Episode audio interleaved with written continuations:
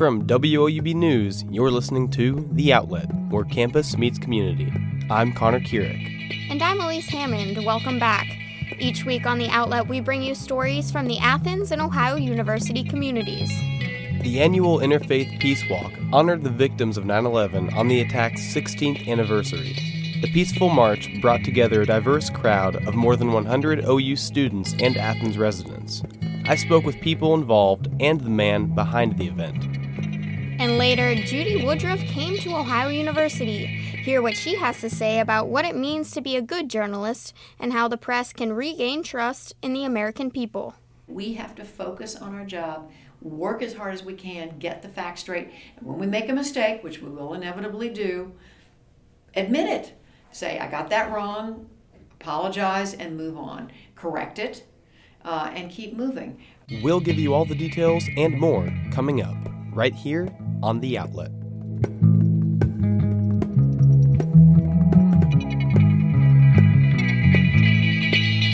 More than 100 people walked together on the anniversary of 9 11 in the 7th annual Interfaith Peace Walk.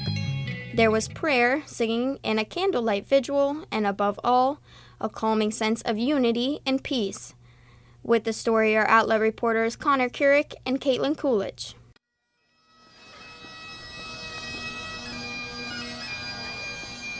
Bagpipes.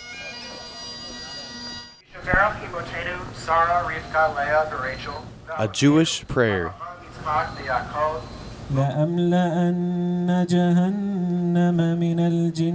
Verses from the Quran.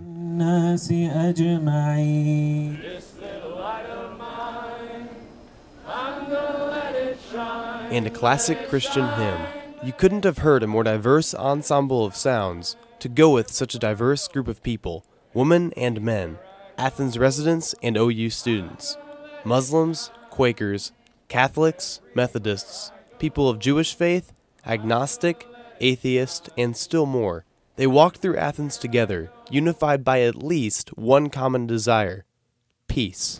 As you walk, I want, I want, I want to ask you to take the opportunity to talk with people, to connect, to share your dreams about peace and to hear theirs, to build relationships. That was Evan Young, campus minister at United Campus Ministries.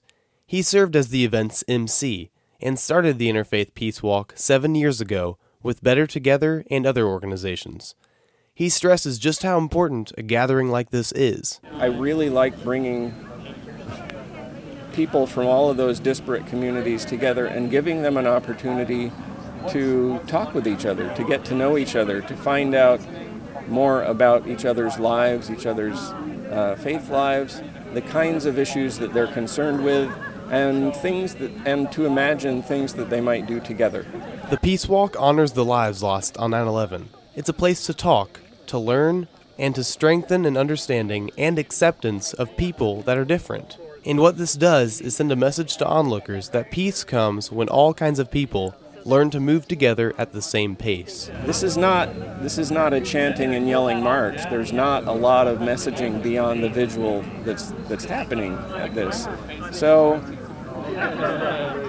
they'll see that, maybe they'll be curious. President Duane Nellis kicked off the walk by stressing the importance of diversity and inclusion during his speech on top of the stairs in front of the Episcopal Church of the Good Shepherd.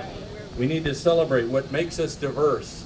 We're a better university, we're a better community by the inclusivity that comes from the spectrum of all the people that are part of this community. Susan Howell, an Athens resident for 40 years, agreed with Nellis. She said she walked because she's a longtime Quaker and Quakers have always looked for peaceful solutions. There are problems that need to be solved, but it, guns and bombs don't do it. Susan and the other walkers met in front of the Church of the Good Shepherd, and from there crossed College Green to the sound of bagpipes. Flags dotted the grass to represent lives lost in the terrorist attack 16 years ago. The crowd moved up Court Street into Ohio University's Hillel House, where Zach Reeses, a junior at OU, led the crowd in reciting a Jewish prayer for healing. May we all awaken to the good in our lives, never take the freedom of thought for granted, and live in every day with gratitude. And let us say, Amen. Amen. Evan Wilkoff, a university faculty member and alumni, says living every day with gratitude starts when we're grateful for the people around us, despite differences. It's teaching and it's spreading love and understanding. And I think when the world starts to honor and recognize and practice that more is when violence is going to start decreasing and hate crimes are going to lessen. As dusk fell, the crowd arrived at OU's Islamic Center, where a traditional prayer from the Quran was recited.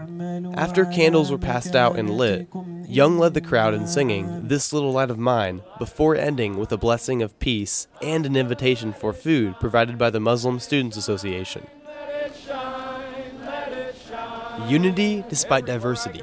That's what Reverend Young has always wanted this peace walk to represent. And that's what it is now. The sky was overcast, but that just made the candles seem even brighter. Plus, the clouds couldn't stop this image of unity from becoming a colorful, moving tapestry of peace. I see I see white people and brown people and black people and men and women and every gender imaginable. And I see you all together. For the outlet, I'm Connor Keurig.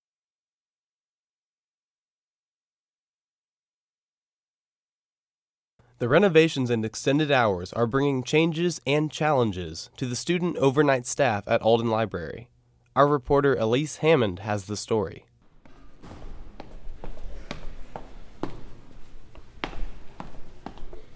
It's 10:30 p.m. and Ryan Klug is heading to the library.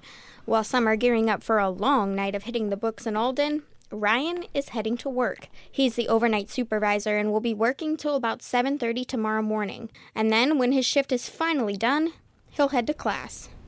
Past couple days I've been feeling a little don't want to say under the weather, but like a little worn out, but also like I just normally feel worn out regardless. And he's not the only one. Two floors in Alden Library, the second and fourth, are now open 24 hours, and overnight student employees and supervisors are working more than ever before. Ryan works the graveyard shift five days a week. Each night, he oversees eight student employees with the help of three other supervisors. But even with this many people, Ryan says they do not have enough help to cover the fourth floor, and they are looking to hire two more overnight employees. But getting people to work overnight is not as easy as filling daytime positions. We definitely don't have the vast sea of applications if we had were looking for daytime hours, but we, we have uh, managed to find some people. Although the employment aspect of these new hours may be difficult, two 24 hour floors is a moment that many people at Ohio University have been waiting for. While finding people to staff the new 24 hour floors is a bit of a challenge, getting students to take advantage of the new hours is not.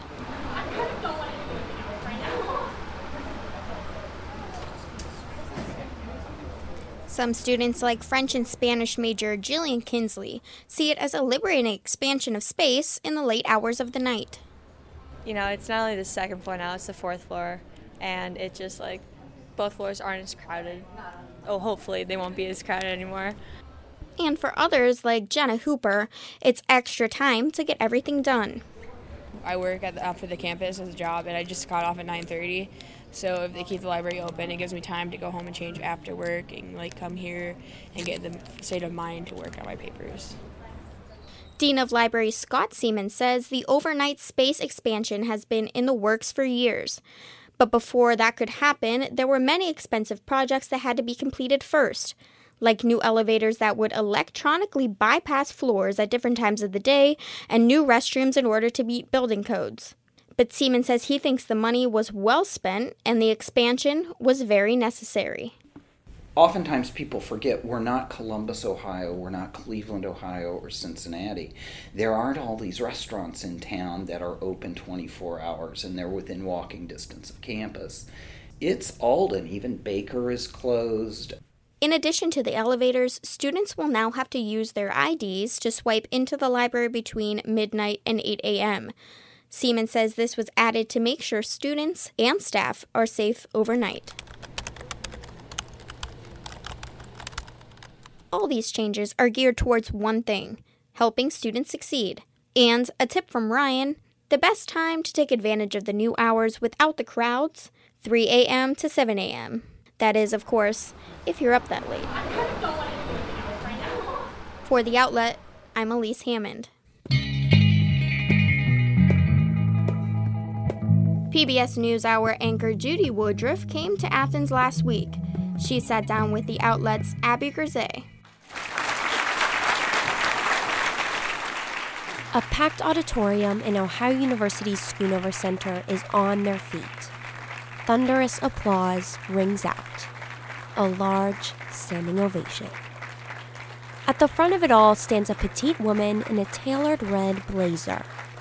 She's smiling, but is humble. PBS NewsHour anchor Judy Woodruff was presented with the Carr Van Anda Award for her excellence in the field of journalism on September 12th. The Scripps School of Journalism gives out the award each year. Ms. Woodruff spent her day on Ohio University's campus talking to classes, meeting faculty and students, and even paying the WOUB newsroom a visit. She was inquisitive and kind and gracious enough to sit down with us for a quick interview. Take a listen. I just want to pick your brain a little bit coming from a young journalist standpoint. Uh-huh. I think we're at a very interesting time with how people are feeling about the press. Mhm. Do you think now is a good time to go into journalism? Absolutely. There's never been a more important time to go into journalism than right now. Uh, the stories have never been more important than they are. Uh, You could argue that about any time in American history. But right now, we are living through a period of relative economic prosperity, but we have a brand new president who uh, we're still learning, we're still uh, understanding who he is and what his priorities are. Uh, he and the people around him have been very critical of the news media. Uh, I think, in many ways, undermined the news media uh, in the eyes of the American people. And so I think it's more important than ever before, since I don't remember that happening in the past. It's more important than ever before that reporters do our jobs, do our work, do our homework, get our facts right, get the information out there, and just keep reporting and not be deterred or uh, in any way set back by those criticisms. Um, we need a free press in this country. That's the foundation of our democracy. Look around the world. How many countries don't have a free press where reporters can't ask, can't talk openly about what's going on? We can do that in the United States. We don't. We're not going to be thrown in jail because we said something critical of a politician or or shot or, or something like that. We can we can do that. We've got to stand up for that. I mean, it's part of the it's the First Amendment. It's what we're all about. And I think we we've got to you know stick to the work that we do and do it and do the best job we can every day. Mm. So, on that note, what can journalists now and journalists of the future, how can we regain the trust of the American people? by doing our job, by every day coming to work, uh, which now, by the way, is 24 7. There's no, there's no off time anymore, by the way, for journalists. Uh, we're working all the time.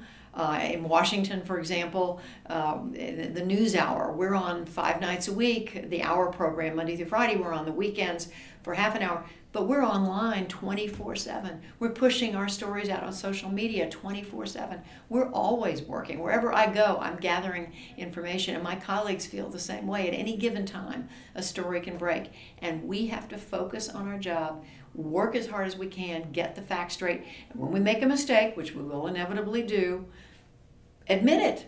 Say, I got that wrong, apologize, and move on. Correct it, uh, and keep moving. Um, we can't be slowed down by um, the noise out there, the people who say, well, all journalism, journalists, is, or, you know, there's fake news, uh, journalists all have an agenda. Yes, there are journalists who do have a, an opinion agenda. There are plenty of journalists out there who uh, really got into this business to express their opinion. Uh, and that's that's one thing, but the public needs to understand the difference between opinion and reporting and straight reporting. And as somebody who came along as a reporter that's still what I do. That's what I. That's my bread and butter. I don't know. How, I don't want to do anything else. Uh, and again, for all of us, we have to keep on doing what we do. Yeah. Um, and then just lastly, as you see, we have pretty much a full fledged newsroom, or we like to call it that, um, all through public media. Where do you see the future of public media going? I think public media is a crucial part of the journalism landscape in this country um, because we don't have the commercial constraints of, say, the broadcast networks, the cable channels. Um, they have to pay attention to the number of eyeballs who are watching. They have to pay very close attention to whether uh, you know they need to cover celebrity news or or, or um, stories that may or may not matter a whole lot in the lives of the American people, but maybe they're interesting. Um, and I'm trying to think of a good example. I mean, we don't, for example, the NewsHour, we don't typically cover Kim Kardashian uh, or or a lot of Hollywood news. It's not to say it's not interesting, mm-hmm. but we don't view it as as making a difference in people's lives in a in a in a truly, you know, in a way that matters. Um, in, in public media, we have the freedom, I think, to stick to what's important. We get up in the morning, we go to work, and it's all about what do, they, what do people really need to know in order to be good citizens, in order to contr- be contributing members of our society, whether it's about their community, their state, the country, the world. That's what drives us, or whether it's science or education or the arts or, or the environment or health. Um, what, how, can, how can we help people be better citizens of this country?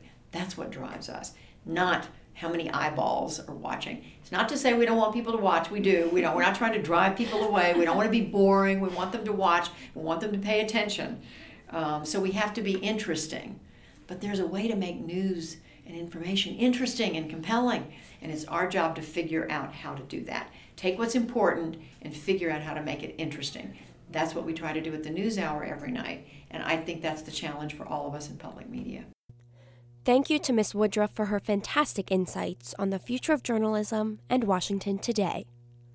For The Outlet, I'm Abby Grisey.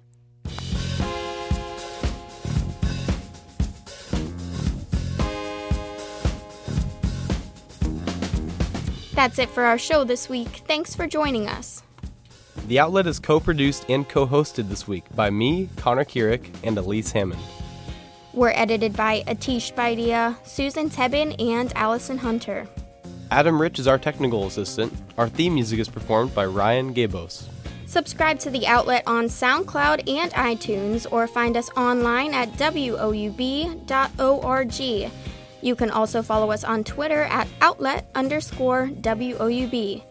We'll be back next week with more stories from the Athens and Ohio University communities. Thanks for listening.